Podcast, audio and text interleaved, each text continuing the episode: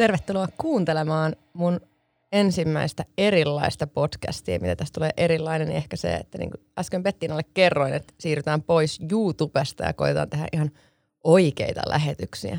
Se, mitä se oikeita lähetyksiä sitten tarkoittaakaan, niin se tota, selvii ehkä myöhemmin.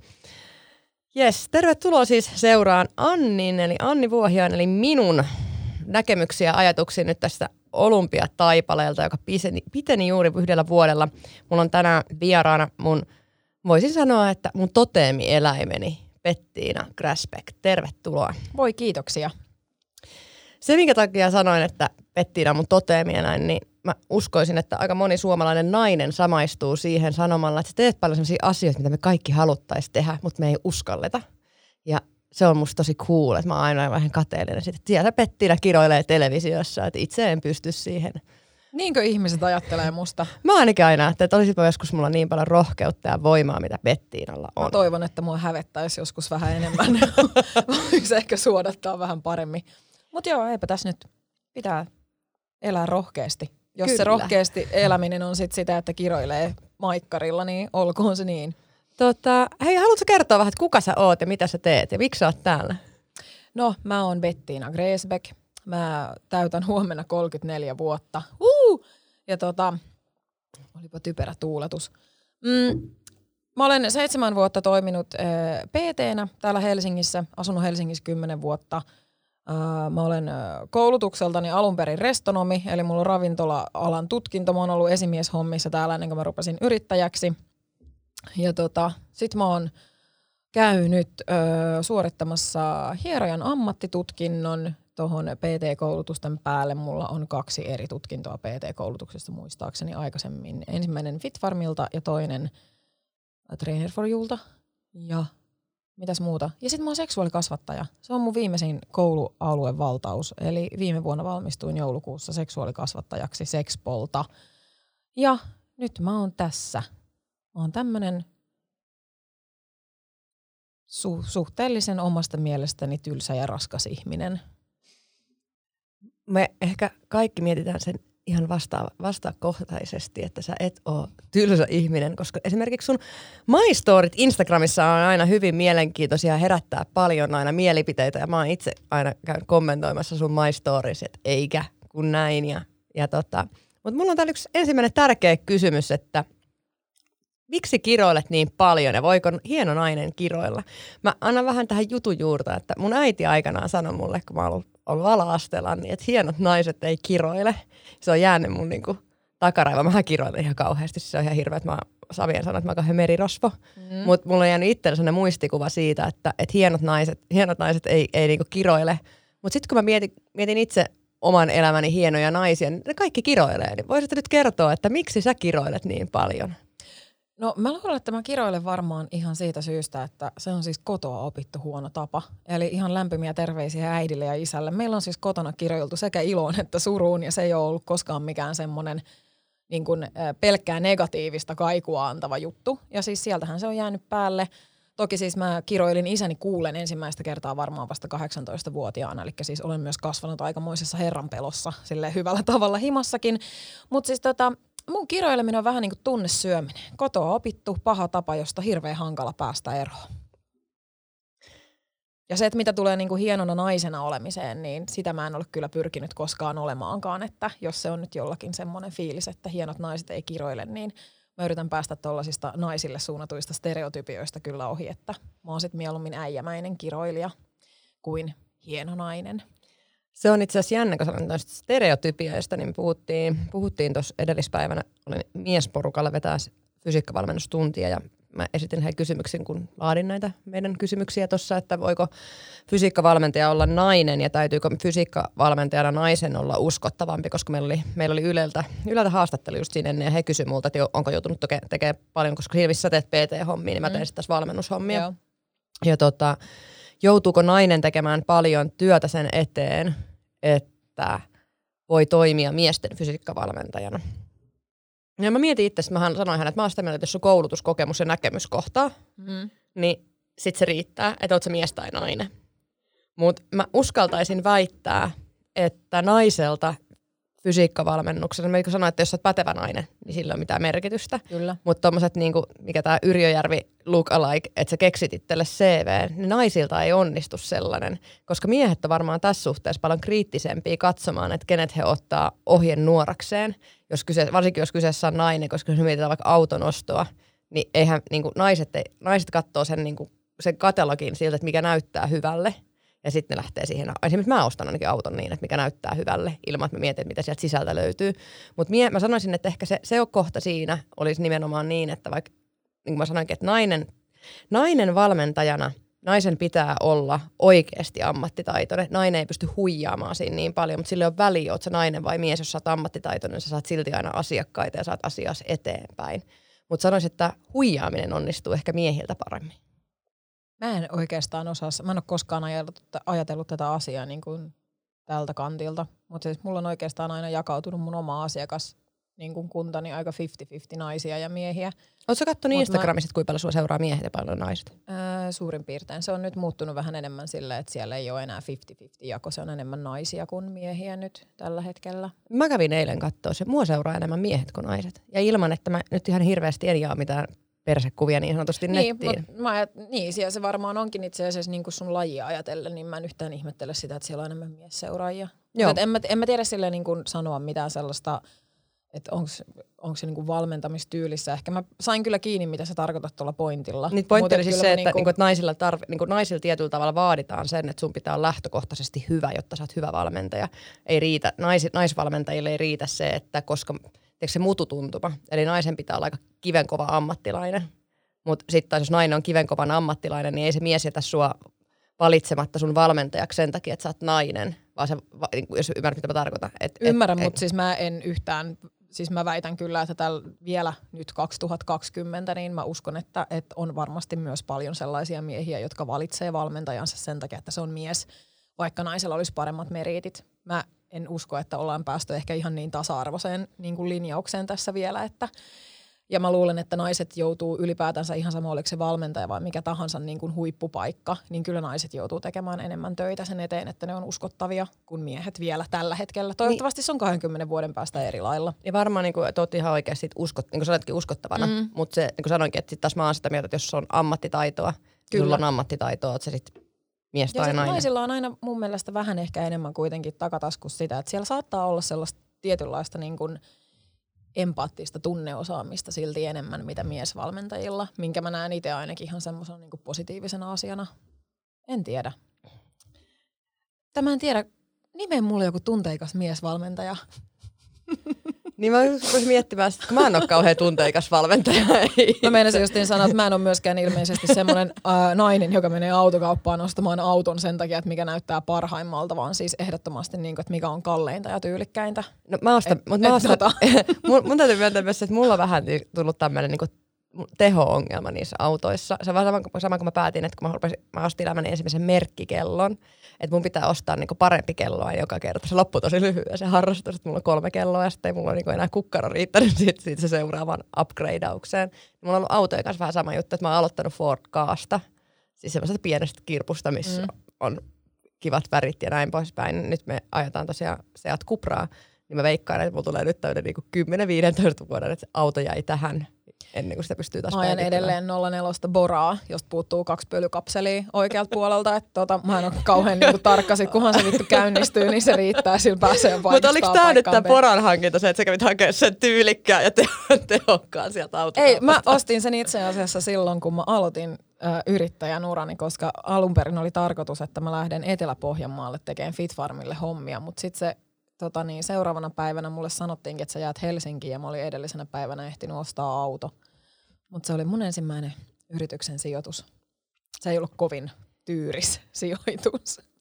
Meidän piti tota Bettien kanssa leipomisen sijaan niin keskittyä tänään ehkä vähän enemmän siis minä kuvaan ja, ja, ja kriisiajan ulkonäköpaineisiin. Öö, sä teet yhteistyötä Kukkalaakson kanssa. Joo. Ja mä itse, itse seuraan myös kukkaa, koska hänellä on järkiperäisiä perusteluita, että pidän hirveästi järkiperäisistä naisista. Niin minäkin. Ja te olette ottanut kantaa nyt viime aikoina voimakkaasti siihen, että, että kun aika paljon on tullut tämmöistä suvaitsevaa liikakilojen hallintaa korona-aikana. Tarkoittaa siis sitä, että nyt kun on kriisi, niin on ihan ok, että ihmiset ottavat kiloja ja sitä laihduttamiskeskustelua ei nyt kriisin aikana niin suvaita. Eli tietyllä tavalla ollaan otettu, otettu kantaa siihen, että ei saisi suositella ihmisiä laihduttamaan, koska nyt on kriisiaika ja kropalle pitää antaa energiaa ja lepoa. Ja mm. Kukka kirjoitti, Kukka kirjoitti mun mielestä hyvin siitä, että, että se laihduttamisen just nimenomaan pointti on se, että jos et sä tyytyväinen kehoos, niin sillä asialla täytyy tehdä jotain kriisiaika tai ei. Ja kirjoitti siitä, että se ei tullut niinku myrkkyä, että koska on, puhutaan kehopositiivisuudesta, niin me unohdetaan se terveyskanta sieltä, se, että, että ne, ne liikakilot on yhtään sen parempia, on kriisiaika tai ei. Toki niin kuin korona-aikaa ihmisillä on tullut hirveä paine myös siitä, että koska lihavuudenhan on todettu tekemään oireita pahemmaksi koronaviruksen kanssa. Kyllä. Niin nyt ihmiset on iso, isolla kädellä ruvennut laihduttamaan suojatakseen itseensä. Ja tähän otitte kantaa. Voisitte vähän kertoa, että mikä se teidän jutun juuri oli siellä? Teillä lähti nyt rullaamaan se teidän oma valmennus. Mä oon itse asiassa aina kateellisena katsonut niitä teidän valmennuksia, että mä joskus osallistun siihen, kun siellä on kaikki hyviä reseptejä ja muuta ja kuvia ja kannattaa käydä, kannattaa käydä tsekkaamassa. Mutta se teidän uusi valmennus laittiversiona, oliko se pure laitti, mikä Joo. lähti nyt? Ja tota, mihin, mihin se pura laitti keskittyy? Mitä mieltä sä itse olet laihduttamisesta ja miten tämä korona-aika vaikuttaa, vaikuttaa siihen tasapainoon, missä me olemme? No, Siinähän tulikin sitten kysymyksen tynkää kerrakseen. Alkaakohan tästä nyt se monologi, mistä sä puhuit äsken? Siis tota, jos nyt ajatellaan ensin vaikka sitä nyt niin kuin omalta näkökulmaltani sitä, että mä nyt voin sanoa, että, että mä oon nyt kohta kahdeksas vuosi käynnistyy kohta yrittäjänä tekemisestä, että on ollut ihmisten kanssa tekemisissä ja niin kuin katsonut läheltä tätä niin kuin ihmisten tarvetta sille muutokselle, niin puhun, voisin sanoa, että minulla on aika paljon niin kuin näkemystä siitä, että mikä siellä on taustalla aina yleensä siihen niin kuin muutoksen toiveeseen. Että se aika harvoin on vaan pelkästään ää, semmoinen, joka lähtee siitä, että nyt pitää päästä kioista eroon, että olisi sitten onnellisempi. Se on tosi harvoin sitä. Mutta tota, jos puhutaan nyt tästä ää, keväästä ja varsinkin siitä, että kun mä sain vähän ehkä arvostelua niskaani siitä, että kävin avautumassa omassa Instagramissani siitä, että, että jos nyt niitä kiloja kauheasti kerryttää tässä kriisiaikana, koska siis kuka, kuka on niin mitään sanomaan mitään ihmiselle siitä, että minkälainen tilanne sillä on ja miten se käsittelee stressiä, koska kyllä mä ymmärrän senkin, että toiset ihmiset saattaa lamaantua herkemmin sellaisessa pelottavassa tilanteessa, mikä nyt oikeasti on käsillä, niin että ne lohduttautuu enemmän sillä, että se ruoka tuo turvaa sinne. Sitten taas toiset on sellaisia, että, ne on, että hei jumalauta, nythän mulla on kaikki aika maailmassa tässä, että mikäs niinku, tiedäksä, joo, joo, niin, että nythän on kaikki aika maailmassa, että mikäs tässä, että nyt niinku terveellisempää safkaa ja tossua toisen eteen vähän aktiivisemmin, että en mä nyt niinku, siis jokainen reagoi siihen miten haluaa. Ja tota niin, ei kai niin kuin ole tarkoitus siinä, että kukaan on sanomassa mitään että, että onko ok ottaa jotakin koronakiloja vai ei. Mitä helvettiä se oikeasti kenellekään kuuluu. Mutta se asia, mikä mua rupesi sätimään siinä keskustelussa, on se, että kun puhuttiin aikaisemmin siitä, että nyt kun ehkä tämän viimeisen parin kuukauden aikana ihmisten aktiivisuustaso on jonkin verran laskenut. Ei liikuta enää samalla tavalla, ei tule edes minkäänlaista niin työmatkakävelyä tai pyöräilyä tai tällaista, mitä valitettavasti aika monelle se on oikeasti sitä päivän ainutta liikuntaa, niin ö, oli puhetta siitä, että, että nyt kun se aktiivisuus jää, niin se saattaa näkyä vartalossa siis muutoksina sillä, että niitä kiloja rupeaa kertymään, kun sinne ei tule sitä vähästäkään liikuntaa, mikä yleensä tulee. Niin sit mua harmittaa... Jos sä mietit, että sä puhut nyt tavallisista ihmisistä, anteeksi mä keskeytän Joo. Sut, niin mä huomasin sen, et mulle ei tullut siis, kun mä sanotaan, että mulle ei tullut semmoisia rasvakiloja, vaan mun kroppa rupesi keräämään nestettä Kyllä. siitä, että mulle jäi pois se, että kun normaalisti mä reenasin kaksi-kolme kertaa päivässä, mä ajan pyörällä töihin ja töistä reenaa mm-hmm. ja reenaa takaisin, että mulla jäi semmoinen 30 kilometriä pyöräilyä pois per päivä. Joo, no mulla jäi askeleita noin kahdeksan ja puoli tuhatta, ellen mä tehnyt joka päivä sitä hommaa, mm. niin kuin tiedäksä tiedostaen sen eteen. Että, niin, niin just näin. Et, niin. Eli t- tästä, tätä mä niin kuin tarkoitan siinä. Niin nyt sitten kun sanottiin, että nyt ei ole niinku tarkoitus kokea minkäänlaista stressiä siitä, ja joo se on ihan fine, ei tarvikaan kokea stressiä. Herra jestas, mun mielestä jokaisella ihmisellä pitäisi olla sen verran hyvä itsetunto, että se tietää itsensä niin, että joo nyt mä en liikun niin paljon ja joo, että saattaa vähän housun punttiin ruveta kiristämään jossakin vaiheessa, mutta souvat. Niin se, mikä mua alkoi vaan sätimään siinä on se, että jos niin kun, että mun mielestä se ei auta semmoinen tietynlainen niin kuin päänsilittyillä lohduttelu siitä, että jos kriisiaikana oikeasti se paino nousee hirveästi ää, sillä, että niin kuin, ää, jäädään sinne sohvan nurkkaan eikä tehdä tietoisesti valintoja sen oman hyvinvoinnin eteen siinä, niin ei se palaudu normaaliksi se tilanne vaan sillä, että sitten kun nyt tämä tilanne on ohi, niin sä lähdet ottaa niitä askeleita, niin kyllä se sitten siitä. Et mua alkoi vähän niin kuin sätiin se semmoinen tietynlainen niin kuin läppiminen, semmoinen vääränlainen läppiminen siinä asiassa, että mun mielestä ihmisille pitäisi niin kuin yrittää olla rehellinen sillä, että jos paino nousee aktiivisuuden laskiessa, niin se ei lähde laskemaan se paino aktiivisuuden noustessa, vaan silloin pitää sitten tehdä jo vähän erilaisia valint- ylimääräisiä niin kuin valintoja sen eteen ja ehkä vähän tarkistella ruokavalioitakin paremmin. Tämä oli ehkä se pointti, mikä siinä oli, koska sitten mun mielestä mikään ei ole inhottavinta. Mä tiedän siis, tämä menee nyt aika kauas, mutta niin kuin fitnessurheilijan näkökulmasta – Siis mä en tiedä mitään niin hirveätä kuin se, että, että joku auktoriteetti valehtelee tiedäks kilpailijalle, että joo joo sä näytät hyvältä meidän lavalle ja sit sä näytät ihan paskalta. Että ylipäätänsä niin kuin mikä tahansa tämmöinen, missä sulle valehdellaan, että joo joo kyllä tämä sitten kun tämä normalisoituu tästä tämä tilanne, niin kyllä ne kilot siitä lähtee sitten itsestänsä. Eikä lähe. Uskallan vittu väittää, että ei todellakaan lähe. En tiedä mikä sun näkemys on tästä asiasta, mutta siis jonkin verran kuitenkin niin kuin tässä katsonut sitä, että, että ihminen oikeasti kerää aika herkästi siinä vaiheessa, kun se istuu sohvalla ja viettää aikaa himassa. Ja tosi monelle se semmoinen syöminen on ajankulua. Nostan käden pystyyn, myös minulle on ajankulua se, että jos on kauhean tylsää, niin oikeasti kiva kuluttaa aikaa syömällä. Niin en mä niin kuin, kyllä se paino nousee sieltä aika herkästi. Ja sitten aivan sama vaikka se nousee, siitä ei ole nyt kysymys. Mutta sitten mä en halua, että ihmisillä on suru puserossa sen takia syksyllä, jos ne ajatellaan, että se lähteekin sieltä sitten vaan ihan iteksensä. Mä Tämä on nyt vitu raan kuulostaa oikeasti, mä tiedän, mutta siis mä, mä oon valmis ottamaan tästä nyt sit paskat naamalle. Niin. Mä oon oikeastaan vähän niin kuin samoilla linjoilla sun kanssa. Mä nappaan täältä muutaman tämmöisen de factan, eli, eli, eli totuuden. Ensimmäinen totuus on se, että, että ylipainoinen positiivinen ihminen on terveempi kuin ylipainoinen negatiivinen ihminen. Ja siitä on tehty paljon tutkimuksia, että ihminen, joka ylpeänä kantaa kilojaan, niin elää onnellisemmin, koska häneltä puuttuu se ylipainon tai se, mase, se, se, että verrattuna vaikka masentuneeseen ihmiseen, niin häneltä puuttuu se muu stressihormonia aiheuttava ongelma siellä.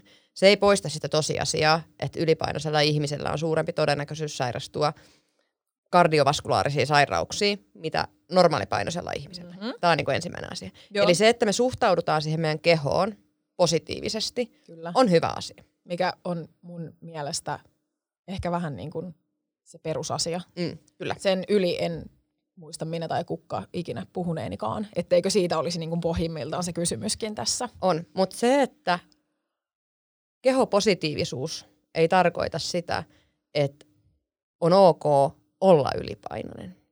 Ja se, että mitä mä niin hain tässä sun jutussa, niin kuin säkin sanoit, että ei ole ok sanoa, että se ei haittaa. Et, et, nyt täytyy muistaa se, että jos joku painaa 175 senttiä pitkä, mm. painaa ennen koronaa 62 kiloa, ja koronan jälkeen 68 kiloa, mm. niin hän ei ole edelleenkään ylipainoinen. Ei.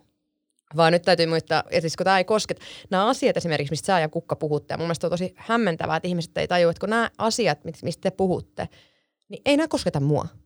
Eikä nämä kosketa niitä ihmisiä, jotka on tottunut liikkumaan. Mä voin ottaa kolme neljä kiloa ylimääräistä korona-aikaa ja ruvet liikkumaan ja porttaa sen pois, koska mulle keho on semmoinen työväline. Vaan tämä koskettaa just nimenomaan, niin kuin me puhuttiin sun kanssa etukäteen, niin niitä ihmisiä, joilla on se kolme lasta – on, per, on, on perhettä ja voi olla, että firma lähtee alta ja tulee työttömyyttä sinne päälle. Et siihen stressiin, kun isketään vielä kymmenen lisäkiloa, joka on valmiiksi jo niin kuin loppuun asti uuvutettu kehoon, niin sinne tungetaan ylipainoa, niin ei se, että se on luvan kanssa otettu, tee siitä yhtään terveempää. Vaan tämä oli just mun mielestä, mä en tiedä ymmärrätkö väärin, mutta se mihin sä ja Kukka nimenomaan, että kannattaisi tässä korona-aikanakin – miettiä sitä, että sä teet terveellisiä, hyviä ratkaisuja itsellesi, jotta se ei ole sellainen lumipalloefekti sit syksyllä, kun sit kaikki palaa normaaliksi, niin sulle ei välttämättä olekaan sitä duunipaikkaa ja on tullut velkaa ja on sitten tullut sitä ylipainoa, niin sieltä tulee niinku, niinku paljon kaikkea tavaraa. Niin semmoisissa tilanteissa niin nimenomaan se, että oltaisiin vähän enemmän, enemmän kriittisiä ehkä siihen, enkä mä sano, että kriittisiä niin itseensä, vaan siis siihen, että otettaisiin se paino painona. Tänään mä painoin 65 kiloa, huomenna mä painan 70 kiloa, se ei nyt viikossa ihan muutu, mutta se, että ymmärrättäisiin, että hei, mulla on tullut tässä nyt kolme ja puoleen viikkoa viisi kiloa ylimääräistä, niin mun kannattaa, mä pienennän joka ikistä mun ateriaa ja lisään yhdet porraskävelyt siihen mm. päivään meiningillä. Ettei sit, mä veikkasin, että te tarkoititte tällä tätä, että kun ajoissa heräisi siihen, että tämä korona-aika tuottaa minulle nyt myös muuta tuskaa kuin vaikka taloudellista tuskaa, eli tätä, niin se auttaisi siihen tilanteeseen. Mä veikkaan, että yksi iso syy, minkä takia sulle käytiin siis sanomassa, että ei voi toimia, on näin, että si- jos su- sua ammut, ammuttiin siitä jalkaan, niin mä ammun nyt itseäni jalkaan, niin iso osa ravitu- ravitsemusalalla työskentelevistä ihmisistä, jotka tekevät ruokaohjelmia, toimivat liikunnan parissa, niin heille ei ole mitään hajuukaan esimerkiksi siitä, miten ihmisen paino vaihtelee.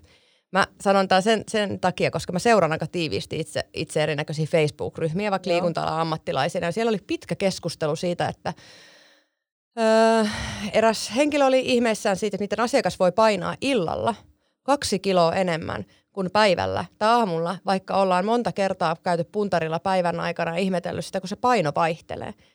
Niin mä olin vähän, mä itse asiassa kysyin mun aviomieheltä, voiko oikeasti olla totta, että ihmiset ei ymmärrä, että jos sä oot ollut yön ajan paastolla – mm. sä menet aamulla puntariin, niin sit sä painat eri verran illalla, kun sä oot koko päivän syönyt ja touhunut. Et se paino ei ole mikään semmoinen niin vakiostandardi, mikä meillä on jatkuvasti koko päivänä, vaan se, että jos meille tulee stressi siitä, että asiakas painaa kolme kiloa päivän aikana enemmän, eli aamulla vähemmän mitä illalla, niin, niin eihän se, niinku se niinku, tässä on vastavuoroisesti taas, että meillä on nyt olemassa ne laihduttajat ja laihdutuksen tekijät, jotka tekee sitä noin, että nyt pitää kaikkien laihdu, laihtua ja syödä 800 kaloria pelkkiä vihreitä ja pitää olla tiukka ja skarppi. Mm-hmm. Ja sitten on olemassa ne kehopositiiviset, jotka sanoo, että nyt tarvitsisi vaan, ante, en, en tarkoita nyt kehopositiivisuudella sitten, otetaan negatiivisen kannan tästä, niin ollaan sitä mieltä, että se ei haittaa, että se liikakiloi tulee ja tulee ja saa tulla ja minne meneekin.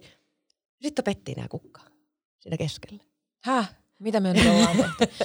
Ei siis mä saan, siis mä saan, se, kiinni, mä, niin kuin, mä saan kiinni tosta ja siis niinku ihan, ihan täysin siitä, mitä sä sanot. Ja tota niin, ensinnäkin mä en ymmärrä henkilökohtaisesti yhtään. Mä tiedän sen, että ihmisiä ahdistaa paino. Ja mä ymmärrän myöskin niin kuin tämän tietyn, niin kuin, ö, tietyn porukan, ketkä niin kuin sanoo sitä, että se painokeskustelu pitäisi niin kuin saada pois siitä, tiedäks, niin kuin tällaisesta haitallisesta diettikulttuurista ja laihduttamiskulttuurista, mistä mä oon aivan täysin samaa mieltä.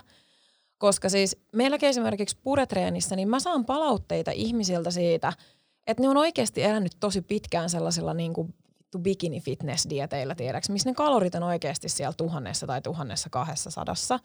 Ja kun sä rupeat syöttämään sellaista määrää ihmiselle, niin kyllähän se muuttaa sun ajattelutapaa pikkuhiljaa, tiedäks, alitajunnassa. Et siis mä oon kuullut kaikenlaisia tarinoita siitä, että miten häiriintyneeksi ihan perusihmisillä, siis tavallisilla ihmisillä, jotka ei ole urheilijoita, tiedäksä, koska nyt ö, ihan faktajuttu, kun mennään bikini-fitnekseen ja kisataan siellä – niin että siellä syödään hetkellisesti 1200 kilokaloria, niin se ei, sen ei pitäisi olla kenellekään mikään yllätys. Siinä vaiheessa, kun revitään sitä rasvaa pois sieltä kunnolla, niin kyllä, niin syödään, mutta vittu se ei kuulu tavalliselle kansalle ollenkaan. Mutta sitten se homma, mikä täällä oikeasti mahtuu väliin, on se, että on olemassa niitä haitallisia diettikulttuuri, niin kuin diettejä, ja sitten on olemassa sellaisia verkkovalmennuksia, missä haetaan oikeasti sitä keskitietä – Mua ärsyttää pikkusen ehkä se, että nyky, nykyinen ähm, keskustelu on antanut myös jollakin tavalla sellaisen ää, käsityksen ää, tavan tallaajalle, että ihan kuka tahansa normaali ihminen pystyisi syömään 2500-3000 kilokaloria, koska oma rannekello tai mikä kulutusmittari sanoo sillä tavalla, että hän voisi syödä sellaista määrää ruokaa, koska se kello sanoo niin lihomatta tai painoa kerryttämättä. Et on myöskin tullut ehkä mun mielestä vähän semmoinen niin harhakuva siihen, että oikeasti mikä on liikaa, mikä olisi tarpeeksi ja mikä on liian vähän. Niin tässä asiassa on mun mielestä semmoinen ehkä niin kuin, mitä ei ole selitetty ihmisille mun mielestä tarpeeksi hyvin. Että kun sanotaan sitä, että joo, kriisiaikana ihmisen pitää syödä, että sulla on energiaa. Se on aivan fakta juttu. Totta kai sun pitää syödä, että sä saat energiaa. Mutta sitten ruvetaan puhumaan laadusta, ruvetaan puhumaan määrästä. Ja se, että terveellinen ei vielä tarkoita automaattisesti sitä, että joku ruokavalio on rasvaa polttava. Ymmärrätkö, mitä tarkoitan? Et niin kun, tätä keskitietä en ehkä niin kun yritetty, yritetty hakea niin kun kukan kanssa tässä siis niin kun purevalmennuksessa. Ja se, että et oikeasti niin kun Mä oon kirjoittanut siitä bloginkin, että sinne niin kuin tomaatin ja Berliinin munkin väliin mahtuu oikeasti aika vitusti kaikkea muuta. Et niin kun se, Nimimerkillä sen, naiset, jotka söivät Askon lounaaksi sussia. Kyllä, ja, siis, ni, ja sitten tämä. Sit, se, se menee taas sitten ihan eri siis anteeksi, mä alan provosoitumaan heti. Mun pitäisi opetella olemaan semmoinen poliitikko näissä keskusteluissa. Niin sitten me päästään myöskin siihen, että et sit jos joku tiedäks niin kuin tissibikini Pirkko sanoo tuolla, että joo, että sushi on niin kuin cheat mealia. Vitut ole mitään cheat mealia, se on normaalia ruokaa.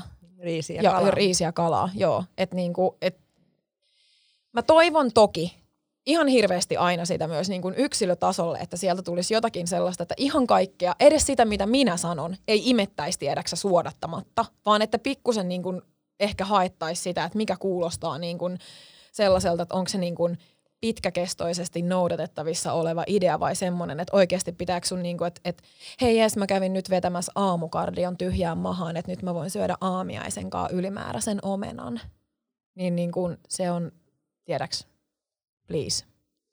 Tota, me aloitettiin näistä puhumalla näistä koulutuksista ja naisten ja miesten välisistä eroista ja me puhuttiin siitä, että ollakseen hyvä, niin täytyy olla näyttöä ja kokemusta ja koulutusta. Niin laihduttaminen on vähän semmoinen juttu, että Bikini Fitness teki sen, että, että kun se fitness tuli isosti kaksi, tai 2010-luvun alkupuolella, mä en tiedä allekirjoitatko tämän, niin kaikki laihat ihmiset oli yhtäkkiä laihduttamisen ammattilaisia. Tuli ihan oh, joo, hirveä mä, määrä. Kyllä, mä oon aivan täysin samaa mieltä tässä. Ja siis mua sätii se henkilökohtaisesti ihan siis todella pahasti. Ja ne ruokavaliot tehtiin niille ihmisille, niin kuin sä sanoit, että sä käyt niiden tavallisten ihmisten kanssa. Ja perusterveydenhuolto käy niiden tavallisten ihmisten kanssa sitä ongelmaa, Joo. että kun ne ruokavaliot ostetaan niin, että ja niitä on näkynyt televisiossakin aika paljon, mikä on se, mikä mua ällöttää, että sanotaan, että hei, että nyt meillä on tämmöinen Annin ja Pettiinan dietti, että kaikki syö 800, 800 kaloria päivässä ja liikutaan superisti ja katsotaan, kuka pudottaa eniten painoa, niin mitä niillä ihmisillä jää käteen siitä? Se tuska, että se on tämmöistä se painonpudotus ja oleminen. Niin pistä, siis, niin kun mä laskiskelin silloin, kun mä katselin yhden ohjelman, että, että niistä kaikista ihmisistä noin 20 prosenttia oli perusaineen vaihdunnan alla. Kyllä. Se, se ruokavalio, mikä tehtiin. Ja perusaineen vaihdunnan tarkoittaa siis sitä, että jos se ihminen olisi maannut sohvalla – niin se olisi laihtunut. Mm. Niin mä harrastan itse sitä, kun mä oon tosi laiska pudottaa painoa kisoihin, niin mä saatan tehdä semmoisen viikon, että mä vedän perusaineenvaihdunnan alle kalorit. Mm. Liikun ihan superisti. Mm viikon verran. Mm. Ja sitten saman tien palaudutaan normaaliin ja annetaan keholle hierontaa ja energiaa, rakkautta ja lämpöä, että mä palautuisin sitten edellisestä viikosta. Ja masturbointia. Jo, mä en valitettavasti harrasta sitä, se on toinen keskustelu. Mutta niin, asiaan. Hei, tota, mutta siis se on jotenkin jännää, että sieltä tuli, sieltä, niin fitness on tehnyt tosi paljon hyvää, koska se on myös nostattanut esimerkiksi painonnostoja, naisten fysiikkaharjoittelua ja kaikkea muuta tämmöistä niin sivutuotteena. Mutta se on semmoinen pahuus, mikä jäi siinä, että varsinkin naiset rupes kuvittelemaan, että se laihtuminen on sitä, että mä en syö. Joo, ja toi on itse asiassa, se on, se on harmittava harhaluulo siinä mielessä, että kuitenkin itse ää, nyt niin kuin lajia harrastavana, niin et sä kyllä niin kuin huipulla ole, jos sä et syö. Se on ihan fakta juttu. Et, et kyllä niin kuin jos miettii omaa fitnessuraa, niin kyllä mulle on jäänyt enemmän positiivista käteen siitä, mitä öö, mä kisasin ensimmäistä kertaa 2014. Et kyllä mulla on jäänyt enemmän positiivista käteen siitä siinä mielessä, että et mähän pidän omassa elämässäni ää, suurin piirtein kirjaa siitä, mitä mä syön. Myös arkisin, siis myös silloin, kun mä en ole kilpailukaudella. Ää, välillä enemmän, välillä vähemmän, mutta ylipäätänsä vähän silleen, että se pysyy koko ajan niin kuin jonkin, niin kuin jossakin määrin tolkullisena se tekeminen. Plus, että mä aidosti tykkään siitä. Se ei ole mulle semmoinen, että mä en, mä en niin kuin laita ylös mun syömisiä sen takia, että mä rankaisisin itteeni sillä, vaan sen takia, että – mä näkisin, että kuinka paljon mä pystyn vielä lisää mahduttamaan siihen kokonaisuuteen, koska ihan oikeasti mun on pakko olla rehellinen, jotta mä saan pidettyä yllä sellaista fysiikkaa, mitä mä haluan pitää, myös silloin, kun mä oon offilla, niin kyllä mun pitää olla aika niin kuin tietoinen niistä valinnoista, mitä mä teen siinä. Että en mä niin kuin, että kyllä mä sanon silleen, että jos mä söisin ihan täysin koko ajan pelkästään mun intuition varassa, niin kyllä mä söisin aika paljon enemmän roskaruokaa ja tiedäks niin kuin sellaisia pikaisia välipalaherkkuja ja tällaisia. Mutta et, et se, siellä pitää jonkinlainen niin kuin tasapaino olla siinä tekemisessä. Ja musta tuntuu, että tossa just kun se on jäänyt mieleen semmoinen ajatus siitä, että laihdutaan ilman, että syödään, tai jollakin tiedäksä just alle tuhannen kalorin dieteillä, niin se on aivan yhtä hullu harhaluulo mun mielestäni kuin se, että tavallinen perusliikuntaa harrastava ihminen voisi syödä kahta ja puolta tuhatta kilokaloria. Anni, mä en tiedä kuinka paljon sä syöt, mutta mä muistan jossain vaiheessa, että mä olisin niinku saanut jonkun sellaisen tolkun, että sun peruskalorit, mitä sä syöt, pyörii jossain 2000 ja 2500 välillä. Mä syön kolmeen neljän tonnin väliin. Okei. Okay. No sit mä oon varmaan saanut jonkun ihan, ihan tota, niin siis, niin harhaluulo. Mä tiputan painoa, niin mä syön noin kaksi puoli tonnia. Ai no sit se on ollut itse asiassa varmaan se, kun sä oot ollut viimeksi. Joo, Joo siis Joo. Mä, me itse asiassa, tässä oli ihan hyvä kotit. Me, ollaan kesk- täällä on, me keskusteltiin etukäteen vähän, että mitä me erotaan, miten me erotaan Pettiinan kanssa, että meillä tuli nyt ero. Toi, miten me erotaan ruokailuista. Ja, ja tota, Pettiina sanoi, että sä lasket kaloreita. Niin mehän ollaan Petskunkaan ihan erityyliset tästä, että mä herään aamulla, mä katson peiliin, niin mä pystyn heittämään 500 grammalla, että paljon mä painan. Että se mm. tulee painoluokkaurheilusta.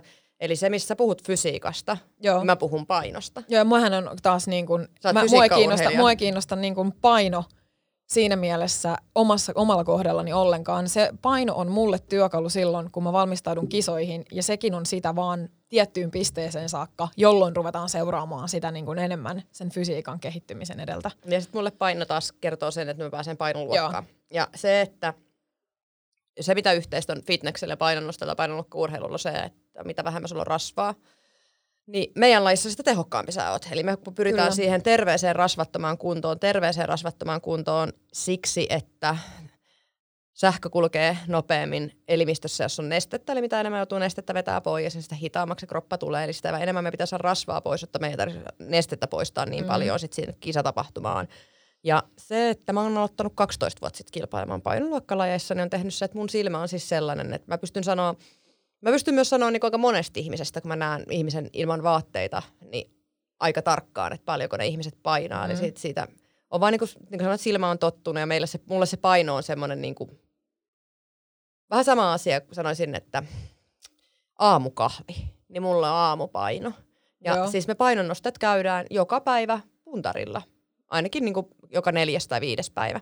Ja se ei ole meille semmoinen, että oh my god, mä painan noin paljon. Mm. Vaan se on siis sitä, että käyn puntarilla, jotta saan dataa, että paljonko mun paino on. Ja sitten esimerkiksi mulla on itselleni, että jos mä käyn ja mä painan 68 kiloa, mä katson peiliin, että vitsi, että nyt on tullut nestet, että kuukautista on alkamassa, on nukkunut huonosti, niin tietää heti, että mistä se johtuu. Mm. Että nyt pitää niinku katsoa se, että tulee levättyä ja juotua. Niin normi-ihmiset menee siihen puntarin on sillä, että pelon sekaisin tunteen. Saattaa olla ihmisiä, jotka on viiteen ja kuuteen vuoteen mitannut painoa. Ja mä oon siitä vähän eri mieltä, että ihmisten pitäisi tottua siihen, että ei nyt välttämättä joka päivä, mutta se, että ihmiset tietäisi, kuinka paljon ne painaa. Ihan vaan siis sen takia, että sitten ei tarvitsisi ottaa sen, että eikä mä painan näin paljon asenne, niin kuin mitä säkin sanoit, että sulle se paino on vaan luku, vaan ymmärrettäisiin. No, mä, en mä en ole ikinä oikein päässyt niin kuin jyvälle siitä hommasta, että miksi se, mi, miten se paino voi olla niin iso asia, kun mulle on ihan sama, painanko mä 80 kiloa tai 65 kiloa, kunhan aamulla, kun mä katon peilistä, niin mulla on semmoinen, tiedäkseni, niin että ah jes, mä, vittu kuuma kissa. Kiva Joo, siis toi, jatkaa, toi, toi, toi niinku sama, et, sama, mikä sitten taas itsellä on. Joo. Vaikka me ollaan ihan eri lajista, ihan eri lähtökohdista, niin ei mua haittaa se, että mä painan kisakaudella 67 kiloa, paitsi sitten, että jos mä oon kauhean kireäskunnossa, niin kuin mä nyt oon ollut, niin enemmän mä oon että voi vitsi, että mistäköhän mä laihdutan itseni siinä kuuteen neljään. Mutta siis se, että kyllä mulle niinku osatekijä tätä painoluokka-urheilua on myös se, että sä pääset katsoa itseäsi peilistä sanomaan, että hei, hyvää duunia. Joo, että kuitenkin mä kuulun myöskin siihen ryhmään, siis mä oon painanut seiskaluokkalaisesta saakka yli 70 kiloa, mikä ei siis ilmeisesti kun on tutkinut näitä kaikkia foorumeita, niin semmoisena yleisenä hyvän naisen painona pidetään 65 tai alle. Sille niin kuin, että kenen mielestä? Öö, mitä? Niin, ja sitten niin vielä palatakseni tähän, tämä rönsyilee kauheasti. Sun kysymykset on niin saatanan pitkiä, että mä ehdin tippuun kärryiltä aina, mistä sä aloitat. Mutta siis kun puhuttiin tästä painonvaihtelusta päivän aikana, niin eikö nyt niinku, eikö jumalauta jengillä oikeasti niinku me kaaliin se, että sä painat aamulla enemmän, äh, vähemmän kuin illalla? Mikä, mikä homma? Oikeasti, eihän nyt kukaan voi. Mä tiedän, että on ihmisiä, ketkä käy useamman kerran päivässä vaalla. Mm. Ja jos siitä ottaa silleen, niin kuin, että voi ei, mä painan kilon enemmän illalla kuin aamulla, niin musta sitten on oikeasti kyllä vakava ongelma. Anteeksi. Mutta Mut sitten on, niin kuin, et sit on jotakin, siis tiedäks, niin kuin hahmot, jotakin niin kuin, semmoisessa maalaisjärjen hahmottamisessa on oikeasti joku ongelma. Kysymys otettiin vaan maalaisjärjestä. Meidän anestesialääkärit kysyi luennolla. Niin kuin mä sanoinkin, että ihmiset, jotka kauheasti käy puntarilla, niin ne ei hahmota niitä asioita. Niin me anestesialääkäri kysyi, että jos ihmisen paino on noussut päivän aikana kolme kiloa, niin mitä me tehdään? Niin aika moni meidän, meidän tota, opiskelijoista aloittaa nesteenpoistot. Sitten, Voi Jeesus, ja vittu, sit, anteeksi. ei ole, mutta siis se oli vaan siis se oli ihan ensimmäisiä vuosikursseja, kun me käytiin silloin. Niin sitten mä muistan, kun tämä kyseessä oleva, oleva luennoitsija, joka ei vinoili mulle mun urheilutaustasta niin hyvämielisesti. Liisa Nantti kysyi multa, että kuule painonnostaja siellä peräpulpetissa, niin kerropa mulle, että paljon sulle heittelee pahimmillaan paino. Sitten mä sanoin, että joo, että isoin paino heittelee, jos mä katson iltapainosta maanantaina, niin lauantai aamun kisapainoa, niin mun saattaa 5-6 kiloa olla se ero niin siitä maanantain iltapainosta lauantain aamupainoon, koska mulle tulee se 2-3 kiloa päivän aikana. Ja sitten jos mä vedän painoa, niin mä pystyn niinku painoa kilpailuihin, niin mä vedän sen kahdesta kolmeen kiloon, niin se on se kuuden kilo haarukka, Joo. mitä se niinku vaihtelee ilman, että, että se on hälyttävää. Niinpä, ja tämä on myöskin asia, mitä joutuu ihmisille aika paljon selittämään, että kun ollaan huolissaan ihan semmoisesta esimerkiksi niinku 600 gramman painoerosta, niin se on oikeasti aika niin kuin semmoista pelottavaakin, kun sä joudut niin kuin selittelemään sitä, että, että mä pidän niin kuin jopa normaalina semmoisena painovaihteluvälinä niin kuin viikon sisälläkin sitä, että se on semmoinen kilon puolitoista. Joo, ja siis Vilho opetti, niin kuin opetti, oikeasti. Et, Vilho opetti mut siihen keskiarvoon. Eli me joo. lasketaan viiden päivän keskiarvoa Kyllä. ja verrataan sille, että lähteekö se, mihin suuntaan se elää se paino, koska varsinkin naisilla se hormonitoiminta on siellä vähän, vähän niin kuin erilainen ja rytmittää sitä. Niin, Mut, no, mutta tässäkin sitten kun sä rupeat laskemaan niitä keskiarvoja, niin siinäkin ehkä tullaan sitten siihen, että niin, että älä odota vielä, että sä laihdut viikossa 10 kiloa rasvaa, mm. vaan oikeasti ota sen puoli vuotta aikaa. Että siitä voi tehdä niin kuin, mähän rakastan fitnessä sen takia, että sehän on niin kuin tutkimusmatkaa. Ja se, että kun sä saat niin kuin tiedäks omalla kropalla testata juttuja, niin se on mahtavaa. Mä saan siitä kiksejä, että pystyy niin kuin säätämään noita juttuja. Mä en todellakaan myy sitä tavallisille ihmisille. Siis mun oma tekeminen on hyvin kaukana siitä, mitä mä niin kuin myyn ihmisille.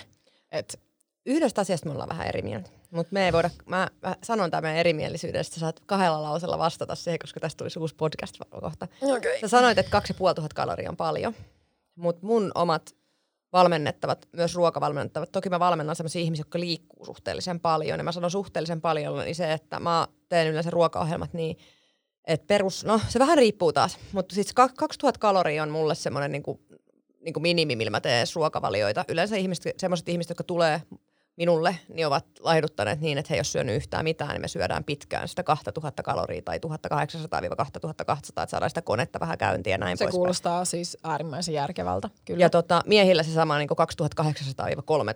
Joo. sillä välillä, että se on niin huomattavasti enemmän. Plus sitten mä lasken aina se, että paljon siihen tulee näin. Mutta tota, sä sanoit tuosta kahdesta puolesta tonnista, niin musta on tosi hämmentävää se, että – ihmiset ei voi syödä sitä 2500 kaloria. Ja kun sä sanoit, että perusliikunnasta, kun ihmiset ajattelee se, että jos ne käy kolme kertaa viikossa salilla, mm. niin sä voit syödä se 2500 kaloria. Mutta mä niin kuin sanoin, että mä syön kolme ja puoli tonnia, niin mä pystyn syömään about neljään tuhanteen kaloria asti niin, että mä en liho ihan hirveästi. Niin. Kolme ja puoli tonnia on siis semmoinen, että mulla nousee johonkin kuuteen, seiskaa, kuuteen, kasi ja musta tulee vähän pulkin näköinen. Mutta sitten siitä eteenpäin, niin kun se on semmoista, että sit se rupeaa kerääntyä rasvana. No niin, joo. Ja, ja tota, niin mä pystyn kontrolloimaan sitä sillä, kun se rupeaa nousee, niin mä lisään liikuntaa.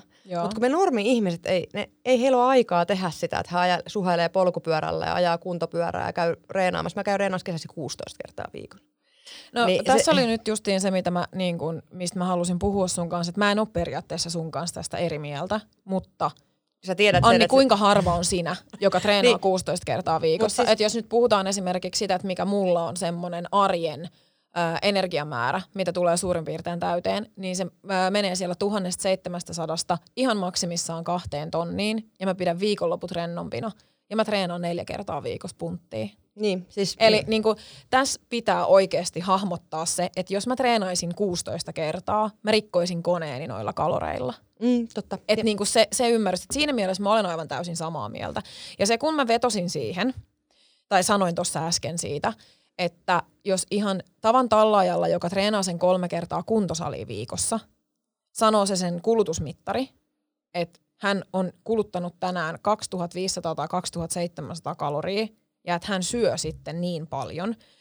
Sitä paitsi mä haluaisin nähdä, kuinka rehellisesti ihmiset oikeasti syö hyvästä laadukkaasta safkasta kaksi puoli tonnia. Se on koska se on aika paljon. Mm. Se on to- todella paljon ruokaa. Ja sitten jos sä syöt sen paskasta, niin se ei varmasti näy positiivisesti kehon koostumuksessa. Anteeksi, uskallan laittaa niin kuin pääni pantiksi siitä. Niin se on ehkä semmoinen harhaluulo, mikä on vähän nyt pesiytynyt liikaa sinne. Että mun mielestä oikeasti, niin kun, että kun sä oot huipulla urheilemassa, ja mä en edes ole siellä, sä oot siellä, niin silloin sun pitääkin syödä noin. Ja sulla on se oikeasti tietotaito siellä itsessä. Ja siinä vaiheessa, kun sitä raskasta punttitreenaamista rupeaa tulemaan oikeasti se plus 5-6 kertaa viikossa, niin siinä vaiheessa mä rupeisin lisäämään vasta niinku kaloreita. Mut Koska ei se kone sakkaa myöskään sillä kahdella tonnilla, niin että sä olisit sen jälkeen säästöliekillä tai että se menisi kilpparirikki tai mitään tällaista, jos se on laadukasta se safka. Mutta mä olin sanonut, että niinku se kaksi ja puoli tonnia on ihan hyvä paljon liikkuvalle ihmiselle. Ja paljon, mutta sitten kun se, niin kuin mä sanoin tuossa, että paljon liikkuvalle ihmiselle, me ihmiset ollaan unohdettu semmoinen arkiliikunta. Kyllä. Ja sitten se, että mä liikun ihan hirveän määrän arkielämässä. Kävelen, juoksen, Mm. pyöräilen. Eli se mun reenimäärien lisäksi siihen tulee se arkiliikunta. Ja kai, niin kuin sanoinkin, että ne ihmiset, taas kenen kanssa mä, oon, mä teen yhteistyötä niin kuin la- noiden ruokavalioiden ja muiden suhteen, niin mä opetan just nimenomaan heille sitä arkiliikuntaa. Eli mä pakotan siihen työmatkapyöräilyyn ja muuhun vastaavaa, koska se on se tärkeämpi melkein kuin se salilla käynti. Eli jos, Niin sitä, jos sä haluat Se- syödä paljon, niin sun pitäisi jaksaa esimerkiksi se, että sä käyt kilsan päästä työaikana lounaalla, niin kävellä se sinne lounaalle, koska se myös Kyllä. lisää sitä aineen vaihduntaa siihen sun päivän aikaa. Niin se, mitä sanoin, että, että sä, mä oon ehkä niinku positiivisväritteinen tästä, että mä uskon, että ihmiset rupeais liikkumaan enemmän. Ja sit sä enemmän tiedät, että vitut ne mitään liikkuu. Anteeksi, anteeksi. Mä tiedän, että mä oon kyynisempi ja mä kuulostan hirveältä, mutta mä oon myöskin, siis mä oon myöskin tehnyt töitä ihmisten kanssa silleen, että niille on syötetty sitä, että mä oon syöttänyt niille sitä 2400 kaloria. Niin se, nyt pitää myöskin muistaa tässä aina silleen, että me ei voida täysin puhua pelkästään niistä kalorimääristä yksinänsä, vaan, vaan sieltä, että et myöskin pitää ajatella sitä, mitkä, koska sitten kun mä, mä oon miettinyt paljon tätä, että kun ihmisillä on niinku erilaisia voimavaroja myös keskittyä siihen omaan terveyteen. Ja siis äh, kyynisen minä sanoo, että miten paljon enemmän tarvii voimavaroja, että sä valitset pakastealtaasta apetitin kasvissosekeiton kuin pakastepizzan. Mutta mä en halua sanoa sitä ääneen, koska mä kuulostan mulkulta. Joo, no mä sanoin sen just ääneen, mutta joka tapauksessa ymmärtää sen, että äh, yhtä epämukavaa on myös ruveta syöttämään tiedäksi silleen niin kuin tavalliselle kuntoliikkujalle kahta ja puolta tuhatta kilokaloria, kun pitää sitä nälässä. Että niin kuin sieltä voi oikeasti löytää sellaisen tasapainon, että se on mieluista. Sitten myöskin, mä en tiedä miten sulla on ajatus siihen, että niin kuin normaalit ihmisethän haluaa myös siis syödä välillä herkkuja. Tai tiedäks niin kuin Mä tällaista. pidän se 80-20, mistä sä puhut Joo, tänään. Huomenna. Huomenna. Joo. Eli Niin- siis 14 päivää. Se on todennäköisesti mennyt, kun me On joo, kyllä, mut- joo, mutta se on men- ihana synttäripäivä pitää tommonen live-lähetys oma siigees. Mutta siis niinku se, että et löytää, koska se tekee, mä teen sitä yksilövalmennusta. Ja siinähän on just niinku pointtina se, että katsotaan ruokapäiväkirjasta. Mä tutkin tavallisten ihmisten ruokapäiväkirjoja, missä suurin ö, asia, missä sössitään, on se, että siellä puuttuu kaikki kasvikset ja sieltä tulee kovaa rasvaa ihan mega paljon. On, ka- Eli joo, periaatteessa kyllä. jo siinä vaiheessa, kun tota niin, ää, pidetään energiamäärä samana, mutta vaihdetaan se niin, että sieltä tulee parempia hiilareita, pehmeitä rasvoja ja sitä kovan rasvan määrää sieltä otetaan vähän pois. Lisätään kasviksiin marjoja ja vihanneksia ja saada jo helvetisti positiivisia tuloksia aikaiseksi. Tämä on se. Mutta et, et kyllä mä sanon, että mun, ö, mun uralleni on mahtunut aika harvaa perustallaajaa, ketkä on ruvennut ketkä on voinut ruveta syömään kahta ja puolta tuhatta kilokaloria ja ylläpitää sen hetkistä normaalipainoista kuntoa. Mulla on aika usein ne, ketkä on niitä, ne on hieroja. Äh, kyllä. Jo, Fyysisesti raskas niin, työ siihen Nimenomaan. no, päästään taas samaan asiaan. On fyysisesti raskas työ, mutta pitää muistaa nyt, että tavan tallaajat yleensä tekee sitä, mitä me tehdään nyt. Eli istuu perseellänsä. Että se liikkuminen on oikeasti kuntoliikuntaa. Tota, mitäs mun piti? Se, se, nyt oli niin, niin pudottava vastaus. Hei, tota, meidän piti puhua niistä meidän ruokavalioista. Niin kuin mä sanoin, että mä syön se about kolme tonnia, Mm. mikä koostuu sadasta grammasta kaurahiutaleita aamupalaksi Joo. ja yhdestä, tai ko- 200-300 grammaa marjoja, Mm. Ja sitten mä käytän yleensä vein-proteiinina, voi käyt, vois käyttää raajuustoa, mutta kun mä syön rautatabletit aamulla, niin mä en voi ottaa maitotuotteet siihen aamuun. Syön toisen aamupalan, vähän samantyyppisen lounaan, välipalan, päivällisen. Ja siis mulla on niin aina, että mun lauantai-päivät on siis sellaisia, että mä saan syödä ja juoda mitä mä haluan alkaen lauantai-illasta kello 18 päättyen sunnuntai-iltaa. Eli mulla on niinku sellainen... Mutta muutama on tosi tarkka siinä. Ja tota, sitten pidän sellaisia jaksoja, niin kuin esimerkiksi nyt, että mä en, en käy puntarilla, en laske mitään, vedän, tai niin kuin, mä en muutenkaan mä en laske mitään muuta kuin grammoja. Eli mä osaan itse vähän niin kuin intuitiivisesti syödä sen, että nyt mun täytyy syödä näin paljon Kyllä. ilman, että mä lasken kalorimääriä. Mä tiedän sen itse, että mulla on siis pahim, pahimmillaan tai parhaimmillaan 2017 ollut rasvat InBody 9,4 ja pihdellä 8, mikä on niin painoluokkaurheilijaksi tosi vähän. Ja se ei tietyllä tavalla, se on, mulla on siis hormonitoiminta toiminut aina normaalisti, mutta on siinä ollut pieni lieveilmiöitä niin kroppaan sit muuta, muuta vastaavaa, mitä siitä tullut. Ja tota, niin kuin sanoitkin sitä, että, että se on ammattiurheilijan arkea. Kyllä. Ja sitten taas sä, kun mä kysyin sulta, että paljon sä syöt, niin sanoit tosiaan, että sä syöt sen tuhannesta 700 kahteen tonniin. Suurin piirtein sille välille silloin, kun en ole valmistautumassa kisoihin. Ja sitten mulla on lauantai-päivä sellainen, kun mä syön. Tai joku viikonpäivä, ei se tarvi olla välttämättä lauantai, lauantai mutta siis joku viikonpäivä on semmoinen, että siellä on sitten niin enemmän sattumia mukana. Ja mä huomannut itse se, että kun toi lauantai-päivät saa syödä mitä haluaa, niin en mä, käy, mä en syö hirveästi niinku roskaruokaa. Mutta mä, esimerkiksi... mä syön tosi paljon enemmän nykyisin niin kuin enemmän hyvää ruokaa, siis ihan tavallista ruokaa. ruokaa et, et se ei ole Siis olotila, vedän joskus sellaisiakin tiedäksä, että, että tilaa niinku perhepizzaa ja vetää niinku benkkujerry siihen päälle, mutta siis onhan olo sen jälkeen paska. No mä syön Plus, et, joka lauantai penänjerrystä. Joo, mä syön muitakin jätskejä, mutta siis ehkä ilman sitä perhepizzaa, et koska siis uppoo kyllä, siitä ei ole, siitä ei ole kysymys. Mutta ehkä niin kun, äh, sen, mitä on kans semmoista omaa niin tutkimusmatkailua tehnyt ton Safkan kanssa omaan kroppaan, niin jos mä syön jonain lauantaina semmoisen vapaasti, niin mä veikkaisin, että mulla tulee kaloreita aika helposti semmoinen 5007 tonniinkin. Niin jos sen syö niin kuin hyvästä, paremmasta safkasta, esimerkiksi sushista mieluummin kuin perhepizzasta, niin se kroppa on sunnuntain ihan eri näköinen kuin, että mitä sä söisit paskasta ne kalorit. On, on. Et, et niin kuin siinäkin mielessä mun mielestä semmoinen niin kuin, se laatu kannattaa oikeasti muistaa siellä. Myös silloin, jos haluaa noudattaa sellaista 80-20 ajattelua. Mutta tosiaan, jos palataan vielä tuohon, mä syön aamiaiseksi yleensä hedelmiä omeletin. Kukkaa naurattaa nyt, kun se kuulee, kun mä sanon omeletti. Sen mielestä on hauska sana. Niin tota, sit mulla on äh, lounas, sit mä en syö välipaloja, mä syön kolme lämmintä ruokaa päivässä. Mitkä koostuu siis siitä, että mulla tulee suurin piirtein joka päivä kilosta puolentoista kiloon kasviksi, riisiperunaa, riisikakkuja, lihaa, kasvista, hyvirasvoja oliiviöljystä,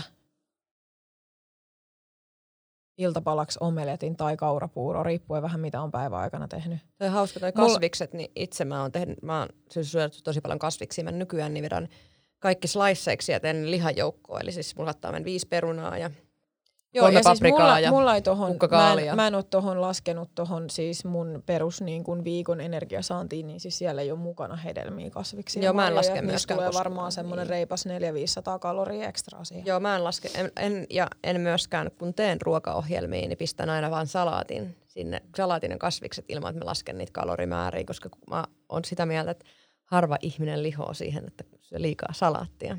Ei ole. Jotkuhan on sitä mieltä, että hedelmistä saatava energia pitäisi laskea mukaan. Mä oon myös siis semmoisen ruokaohjelman, vaiheessa... missä ei syödä ainoastaan vihreitä asioita. Joo, jotain punaisia tai keltaisia. Mut tota, mä oon vähän sitä mieltä, että, että jos ihminen syö kaksi kolme hedelmää päivässä, niin se kuuluu mun mielestä asiaan. Sitten jos rupeaa menee hirveän paljon enemmän, niin sitten voidaan katsoa, että pitääkö se ottaa huomioon jossakin, mutta siis aika harvoin sille on niinku tarvetta. Mutta hyvin pitkälle arkisin se on semmoista samaa puurtamista viikonloppuisin rennommin. Nyt oltiin viikonloppu mutsinkaan mökillä, niin kyllä mä vedin siellä ihan koko viikonlopun sen, mitä tarjolla oli, ilman sen ihmeellisempää. Sitten jos on kauhean rasvasta ruokaa, mitä vaikka faija on laittanut, niin sitten mä en syö sitä vaan niin paljon. Mutta en mä niinku koskaan jätä mitään syömättä sen takia. Siis, että joku tarjoaa jotakin, että sit vaan syö vähän vähemmän. This is it. The finish line. 21 kilometers behind. All you need is one last effort, one final push to the gold. It's your moment. And in this moment, you're focused on one and only one thing your bouncing boobs. Don't let your boobs run against you. Shock Absorber. No bounce, no boundaries.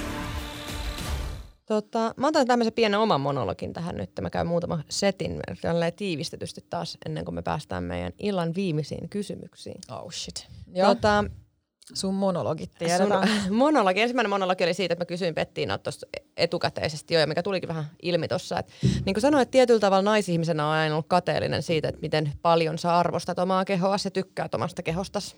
Niin. Ja näin poispäin. Olin kysynytkin, että ootko tyytyväinen omaan kehoon. Miten vastaat, että oot? Ja sanoit tuossa äsken, että sä tykkäät katsoa itsestä peilistä ja, ja tota, sanoa, että onpa hyvän näköinen muija. Joo. Niin mä oon itse yrittänyt opetella tuohon samaa, että mä oon huomannut sen, että kun puhutaan sen painon pudotuksesta, niin mä pidän itsestäni enemmän, kun mä painan 65 kiloa, kuin se, että mä painan 68 kiloa. Ja nyt mä sanon sen, mitä sä, te yrititte kukan kanssa sanoa ääneen, että se ei ole paha asia mun pudottaa se mun paino kuuteen viiteen. Jos mä näytän omasta mielestäni paremmalta silloin. Jos mä pudotan painoa sen takia, että mä haluan ulkonäöllisesti näyttää paremmalta, toki mä en voi sitä urheilun takia kovin usein tehdä, mm. niin se ei ole mikään niinku semmoinen asia, että se tekee musta pinnallisen ja paskan ihmisen.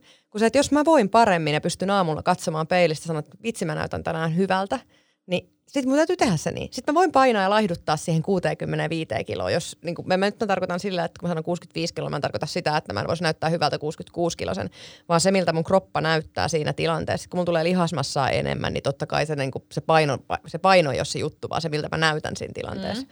Ja se on ok. Ja mä huomaan itse, että mun omalla, oma niin kuin, niin kuin sanoit, että sä oot seksuaaliterapeutti, mun seksuaalisuus. Seksuaalikasvattaja. Se, joo, seksu- Mä korjaan tämän joka kerta, kun joka kerta kaikki sanoo sen väärin. joo, niin. niin se mun oma seksuaalisuus ja itsetunto ja minäkuva, niin se on tosi tärkeä hetki, se aamuhetki. Niin kuin mä en sano, että mulla on mun oma aamuhetki. On se, kun mä käyn peset hampaat, käyn aamupuntarin, tsekkaa itteni koko vartalo peilistä. Joo. Ja se ei tee musta ylimielestä paskaa, vaan se, että se, se kuuluu, niin kuin sanoit, se kuuluu osaksi mun laji, että mä katon, että en nyt oikeasti ihan joka päivä, mutta sanotaan, että viiden päivän välein, että miltä se mun kroppa näyttää, onko nestettä kerääntynyt. Siis se on mulle painoluokkaurheilijan tärkeä, mutta toinen asia, mikä siinä on myös se, että se, että mä otan sen mun kropan joka päivä vastaan, että moi Anni, täältä mä nyt näytän. Ja sitten kun mä huomaan sen, että se voi johtuu välillä jopa siitä, että mun reenit ei kulje. Mm. Se johtuu siitä, että mä oon nukkunut huonosti – se johtuu kuukautiskierrosta, se voi johtua siitä, että mun paino on tullut lisää. Kun tulee ne hetkit, että sä et tykkääkään siitä peilikuvastas, Joo. niin se koko päivä menee ihan perseelle. Koska tietyllä tavalla se vaikuttaa myös muihin, se vaikuttaa mun itsetuntoon. Eikä tarvitse, että se pelkästään oikeasti se yhden päivän peilikuva. Mutta jos mulla on jakso pitkästä aikaa, että kun mä katson peilistä, niin mä en näe mitään syytä, tiedätkö, miksi, miksi mä pitäisin itsestäni. Mulla on myös semmoisia, vaikka hassu sanoa näin, että mä oon al, niin kuin, alirasvainen, normaalipainoinen nainen – mutta siitä huolimatta, niin mullakin on niitä hetkiä, että et niinku sitä ei arvostakaan sitä omaa kroppaa ja niin poispäin. Niin se näkyy reenaamisessa. Se näkyy siitä, että mä en pidä siitä, mitä mä teen. Mä en pidä siitä, mitä mä näytän. Ja silloin mä yleensä pysähdyn miettimään, että mistä se johtuu. Ja mulla itsellä se johtuu yleensä väsymyksestä. Eli kun mä oon liian väsynyt, niin mä en saa laadukkaita treenejä. Kun mä oon liian väsynyt, mun kroppa kerää nestet. Myös minä olen moninainen ongelma. Eli siis se, mistä puhuttiin tuossa Pettiinan kanssa, ja Pettiina sanoi, että ihmiset pitää ottaa ihmisinä. Siellä on montaa mm. juttua. Mutta se, mihin mä pystyn vaikuttaa, on siinä kohtaa se mun uni ja ruokailu. Kun mä palaan hyvää ruokavalioa, mä rupean lepäämään enemmän, niin se mun kroppa voi paremmin ja sitä kautta se mun itsetuntokin nousee. No mä en ole vielä törmännyt koskaan ihmisen, joka olisi sanonut, että sen fiilis olisi päinvastainen, kun se pistää unet ja ruokavaliot kuntoon ja rupeaa vähän liikkuu enemmän. Niin. Et kyllä se on niin kuin ehkä sataprosenttisesti ihmisillä se, että kun sä alat vaan tekemään jotakin, vaikka se ensin tuntuisi vähän raskalta ja vastenmieliseltä, niin ainahan se, että ei kukaan ole kyllä sanonut, että tiedätkö, että vittu, että mä rupesin voimaa huonosti, kun mä rupesin syömään hyvin ja sitten mä rupesin nukkua enemmän ja liikkumaankin. Että mä oon niin väsynyt ja paskana. Niin. en ole niinku törmännyt siihen kyllä ikinä. Ja mä esimerkiksi itse sanon, että jos puhutaan nyt, että miltä näyttää, niin me puhuttiin, ollaan aika usein Pettinen kanssa puhuttu siitä, että monet hukkaa tietyllä tavalla sen ajatuksen omasta ulkonäöstä siinä somea ja kuvittelee se, että se, mikä, kuka tykkää sun kuvistas, niin ratkaisee se, että kuin hyvältä sä näytät.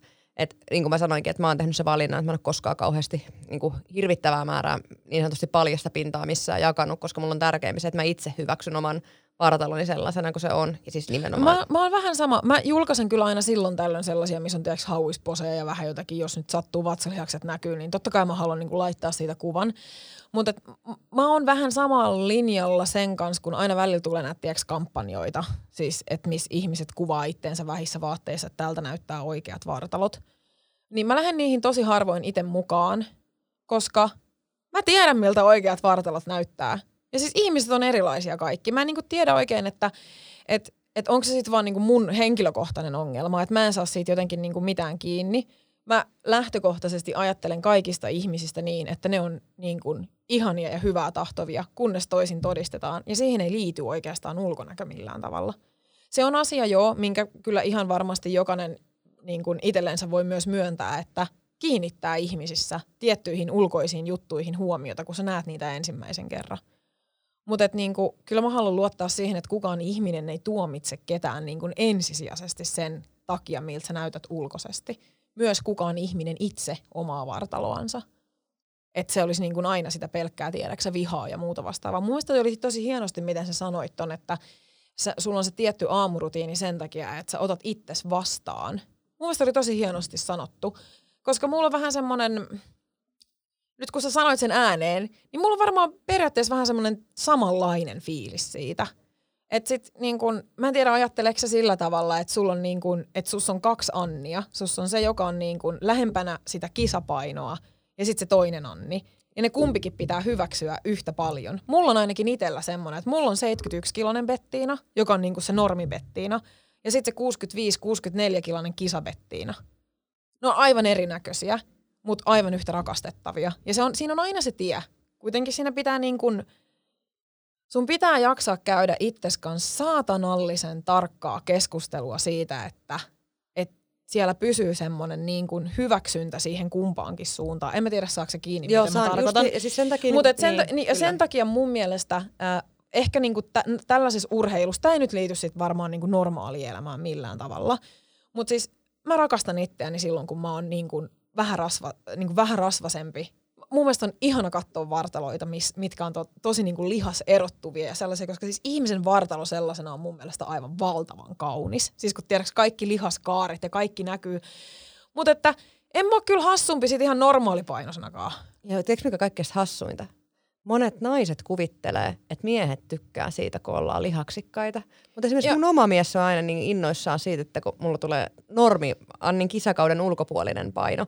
Ja mä väitän tässä kohtaa, että 90 prosenttia ihmisistä on sitä mieltä, että sä oot kauneimmilla silloin – kun sä et oo siinä kisadietillä. Niin onkin. Siis mäkin olen kuullut sitä. Sillä, ja sit mä, mä vihaan tällaisia mielipidekyselyitä siitä, että et, et jotkut alkaa niinku länköttää. Jos joku laittaa vaikka niinku kuvan itsestänsä, että se on tullut kisoissa ja sitten normaalis, niin sitten se pitää jotenkin erotella se, että oot parempi tuossa toisessa kuvassa, kun oot normaalipainoinen. Nö, nö, sössön, sössön.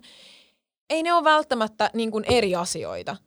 Ei, mua ärsyttää, koska tollaset kommentit luo myöskin sellaisen kuvan, että se olisi muiden ihmisten jotenkin velvollisuus tuomita Ei, mutta joku tyyppi. Että se, on tosi perseestä, se koska joo, nimenomaan. Ja se on se, niin kuin, mikä on somessa siihen, niin, se annetaan ongelma. lupaa siihen arvosteluun. Et, koska, koska kukaan muu, ei Pettiina eikä Anni, ei voi sanoa sitä, että mihin, mihin, mikä riittää minulle, mikä riittää sinulle. Ja siksi mä sanoinkin, että musta on ollut tosi, mä oon op, tässä vasta niin kuin viimeisen parin vuoden aikana opetellut sitä katsomaan itseäni alasti peilistä. Mitä muuta, suurin osa ihmisistä ei tee, että ne katsoo itseään ei, alasti peilistä. suosittelen, että tekisi. Ja niin. sitten jos ei ole pilluansa kattonut koskaan, niin suosittelen siitäkin, ota peili käteen ja katon värkkiäs. Niin, mut siis Voin me... kertoa, että nostaa itsetuntoa aika paljon, kun opettelee tuntee itsensä kunnolla sitäkin kautta.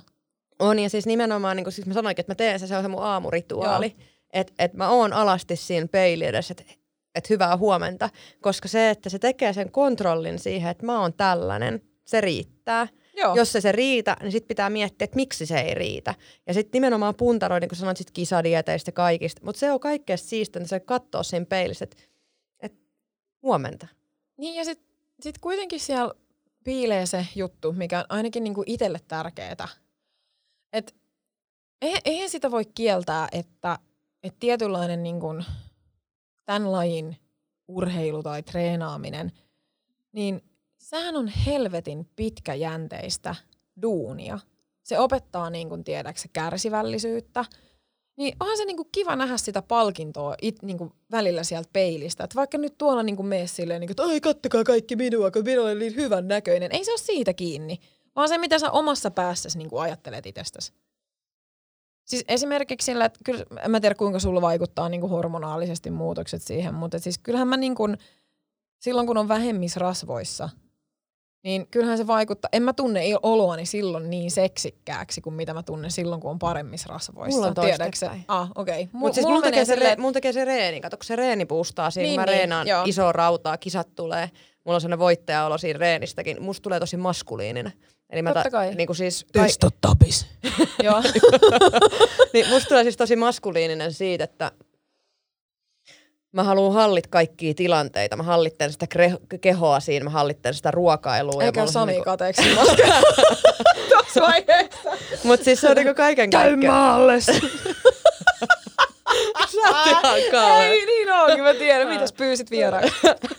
Mut siis se on niinku itsellä semmonen, että se on niinku, ja se, siis tietyllä tavalla sit siinä menee hetki, kun se kisa rupeamaan ohi, mutta nythän meillä oli tosi pitkä, mulla oli puolentoista, kuukauden, tai puolentoista vuoden kisajakso, Joo. niin mä olin pitkään ollut niin tosi vähissä rasvoissa, niin tietyllä tavalla sit siinä menee hetki hyväksyä se, että niin kuin sanoinkin, että ei näy koko ajan sixpacki. Kyllä, joo. Niin se, että, että se näkyy vaan aamupäivisin esimerkiksi, kun silloin, silloin kukamalla aamu, kun matalemmalla paino, niin se käy niin, että sit se, että sä oot illallakin ihan hyvän näköinen ja sä näytät ihan hyvä. Ja sitten se, että kun se oma silmä valehtelee, mun silmä mä oon lihava, sitten kaikki muut miettii, että onpa toi Anni laiha.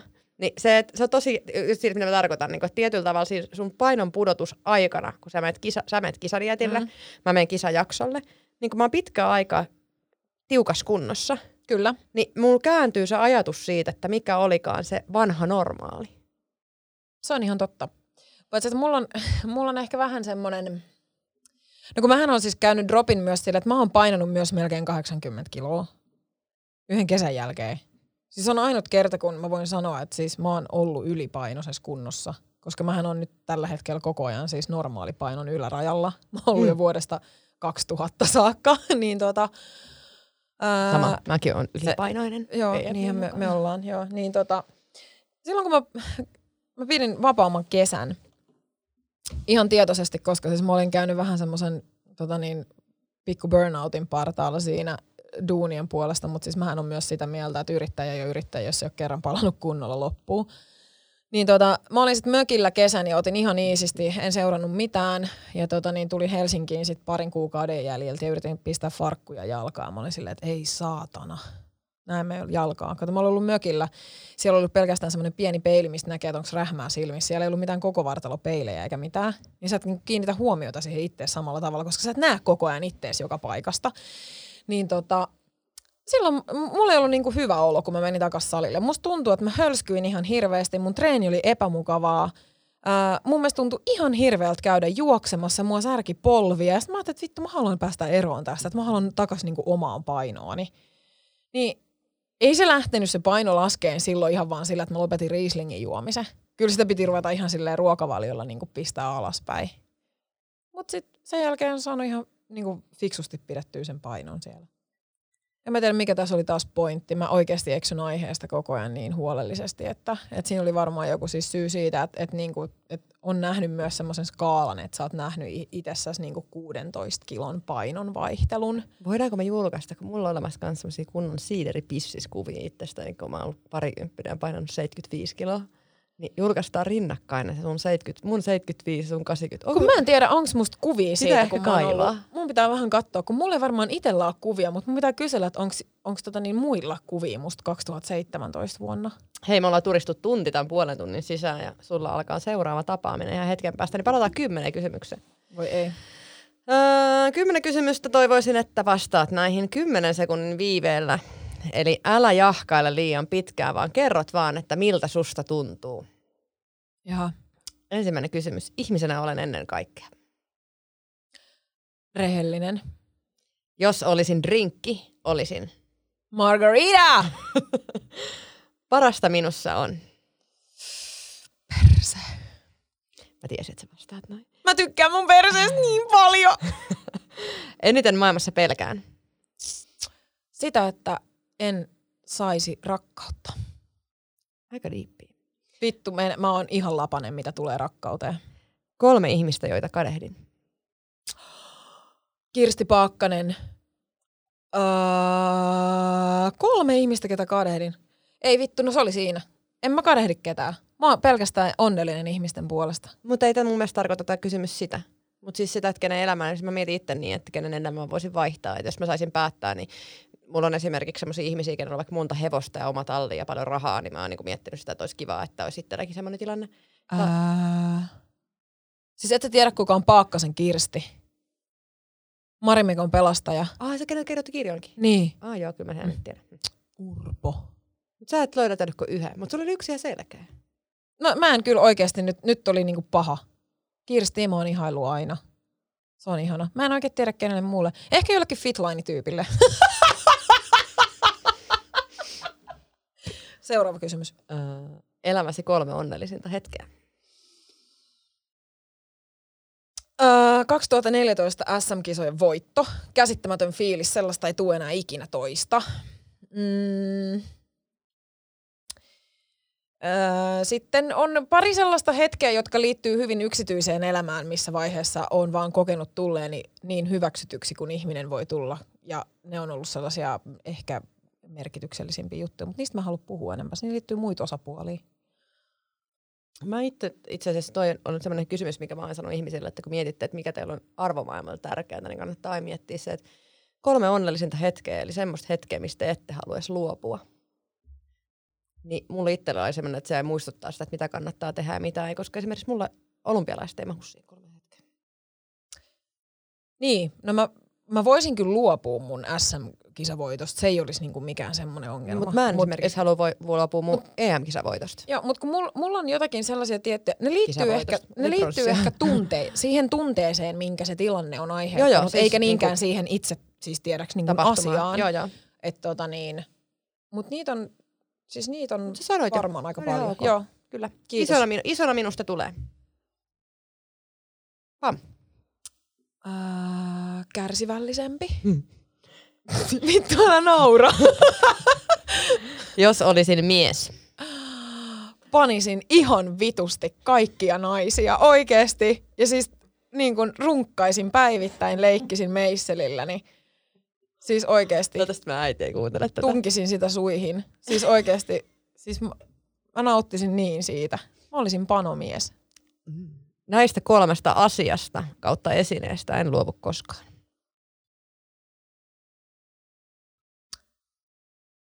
Öö,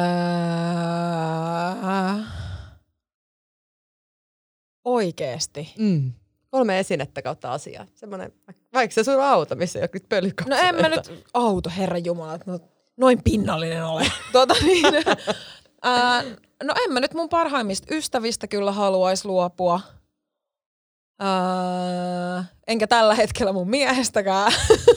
Se on tietysti semmoinen ailahtelevainen muuttuva tilanne. Mutta mikä muu?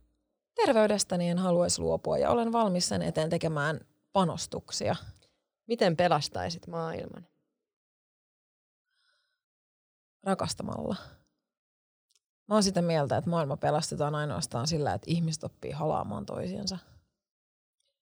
Hyvä. Näihin tunnelmiin rakastakaa ihmiset toisianne enemmän, niin me pelastetaan Pettiinan mukaan maailma. Me lopetetaan nyt tältä päivältä ja lähdetään syömään lisää sussia ja katsomaan sitä, että mitä se meidän vartalolle tekee. Meidän piti puhua tänään seksuaalisuudesta, me puhuttiin pelkästään ruokavaliosta. Mutta se tarkoittaa sitä, että meillä on ehkä sitten tulevaisuudessakin keskusteltavaa ton Sehän saattaa kanssa. olla näin.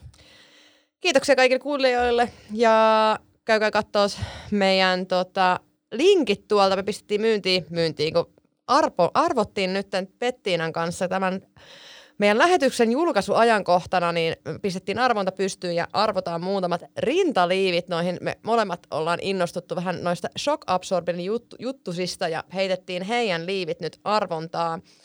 Te löydätte mun Instagramista siihen linkit ja ohjeet sekä tosiaan tuon meidän podcastin lisätiedoista, mutta niistä siis lisää IGn puolella ja tämän jakson siis he myös meille sponsoroivat. Kiitoksia mun puolesta, kiitoksia Pettiina Kiitoksia, kun Ja- olit kuulolla. ja me palataan myöhemmin. Ja jos jotain jäi hampaan koloon, niin pistä viestiä tulee. Käytä hammaslankaa. Kyllä. moi moi. Moi moi. This is it. The finish line. 21 kilometers behind. All you need is one last effort, one final push to the gold. It's your moment. And in this moment, you're focused on one and only one thing your bouncing boobs. Don't let your boobs run against you. Shock absorber. No bounce, no boundaries.